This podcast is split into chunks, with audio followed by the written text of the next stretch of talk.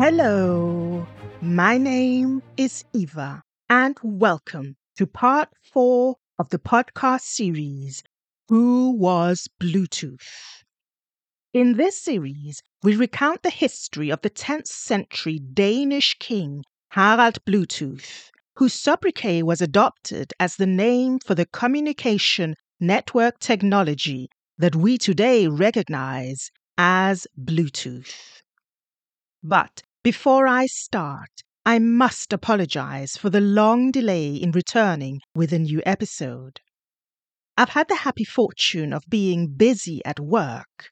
I am an educational consultant by profession, but this has also prevented me from upholding my schedule on what I absolutely love doing this podcast.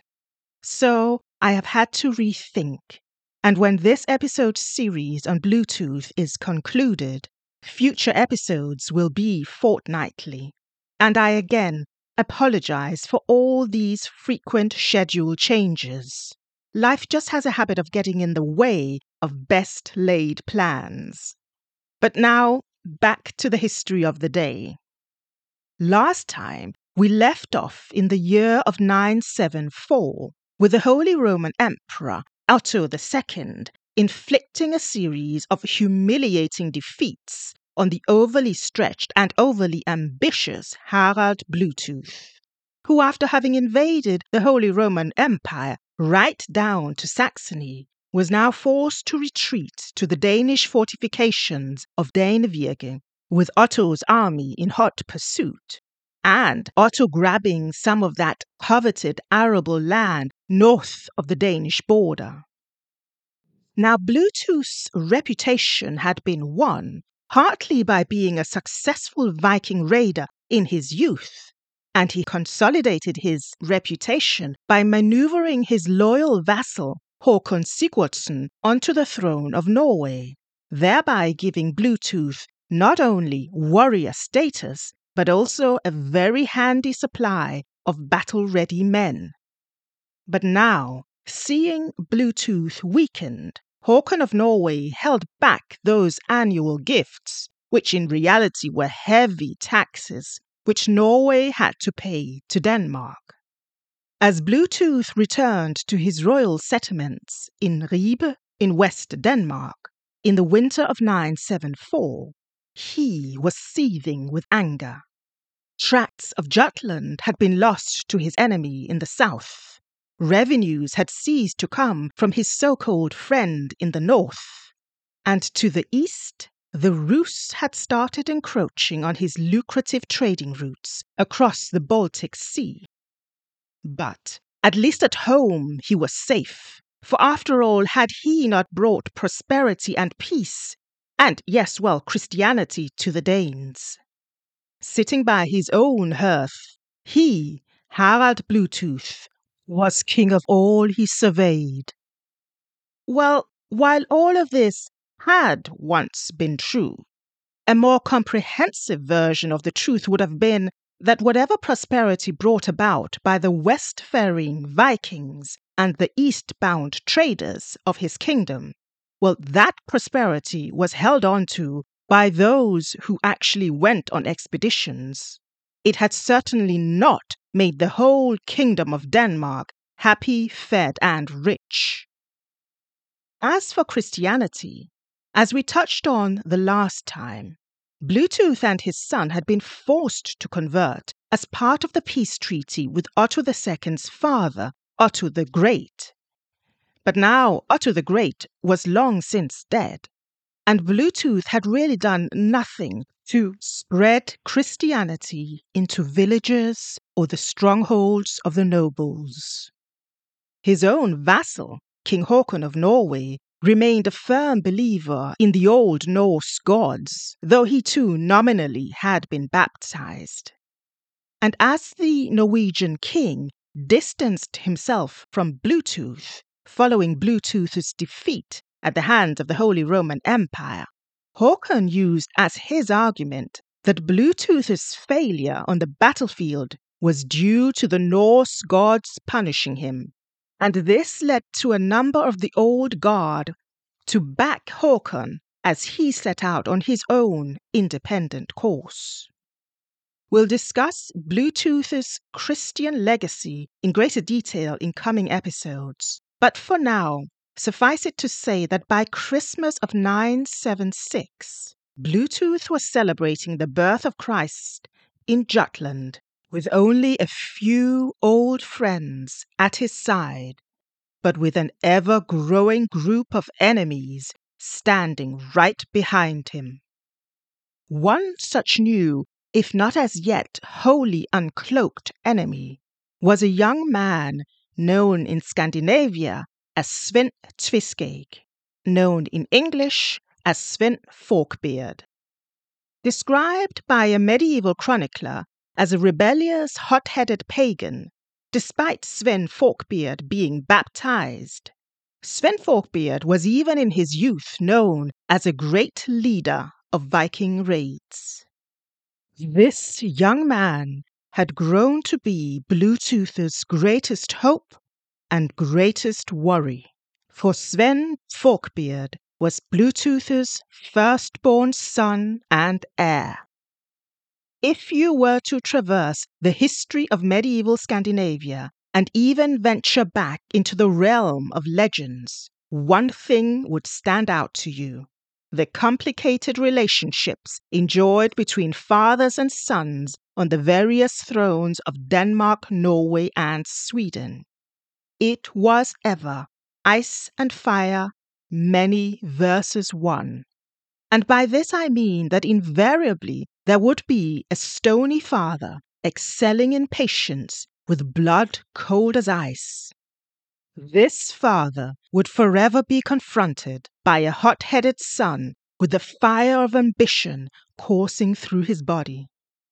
In the high medieval age, religion was frequently a source of contention in Europe, and so it was in Scandinavia, with either father or son regaling in the old ways of the many gods, while the other, out of personal or political conviction, might be drawn to the religion of a singular god. And so it was with Bluetooth and Sven Forkbeard. Bluetooth, not in any way remembered by contemporary historians for his warm demeanor, he had been forced to convert to Christianity and was content enough to be Christian when it came to peace or trade negotiations. But Sven Forkbeard liked nothing better than to proclaim his veneration of the old Norse gods. By 980, the two had essentially formed their own factions, with Sven and his allies undermining Bluetooth at every turn, attacking the king's tax collectors relaying important messages just a little too late, and preventing visitors from reaching the king just a little too long.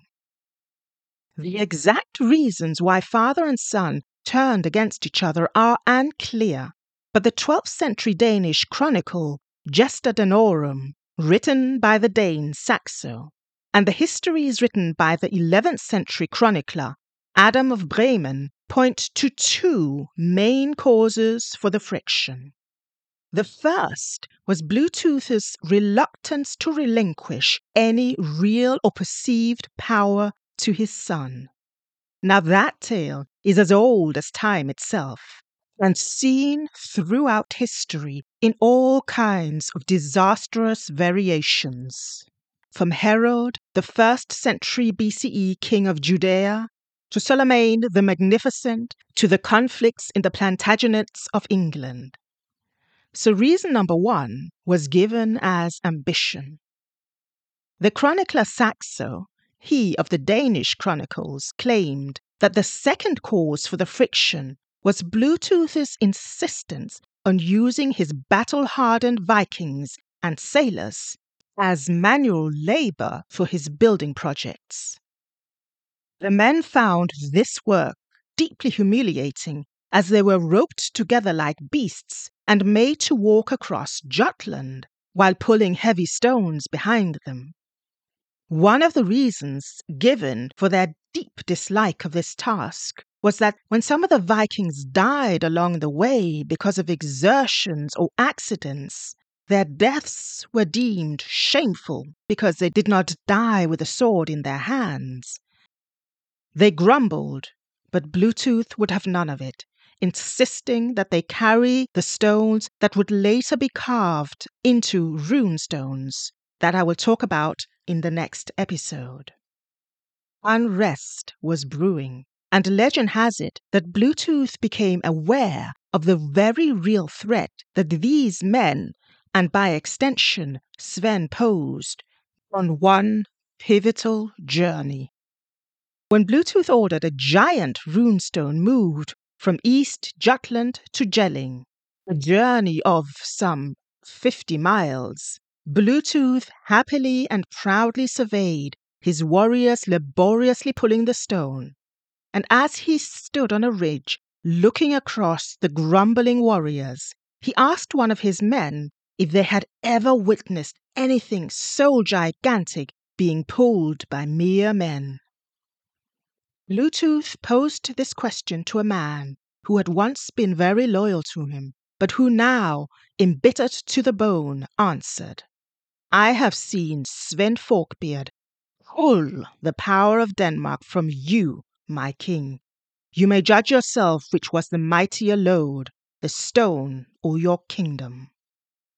The disgruntled men complained to Sven Forkbeard, who vocally sided with them to such an extent that Bluetooth was forced to abandon his building visions.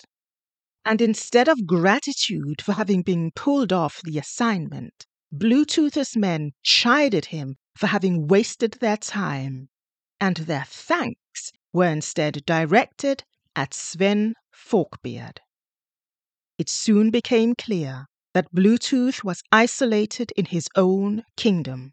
For as friction turned into skirmishes between his decreasing number of loyal men and Sven's increasing group of allies, Bluetooth was to discover just a little too late that Sven had taken those small offerings of power that Bluetooth had granted him and turned them into a deadly threat. Next time, Harald Bluetooth's network is unfixed and a new king rises. I hope you liked this episode. If yes, please consider subscribing to this podcast, Restless Times in History. Until next time, I have been Eva, and thanks so much for listening.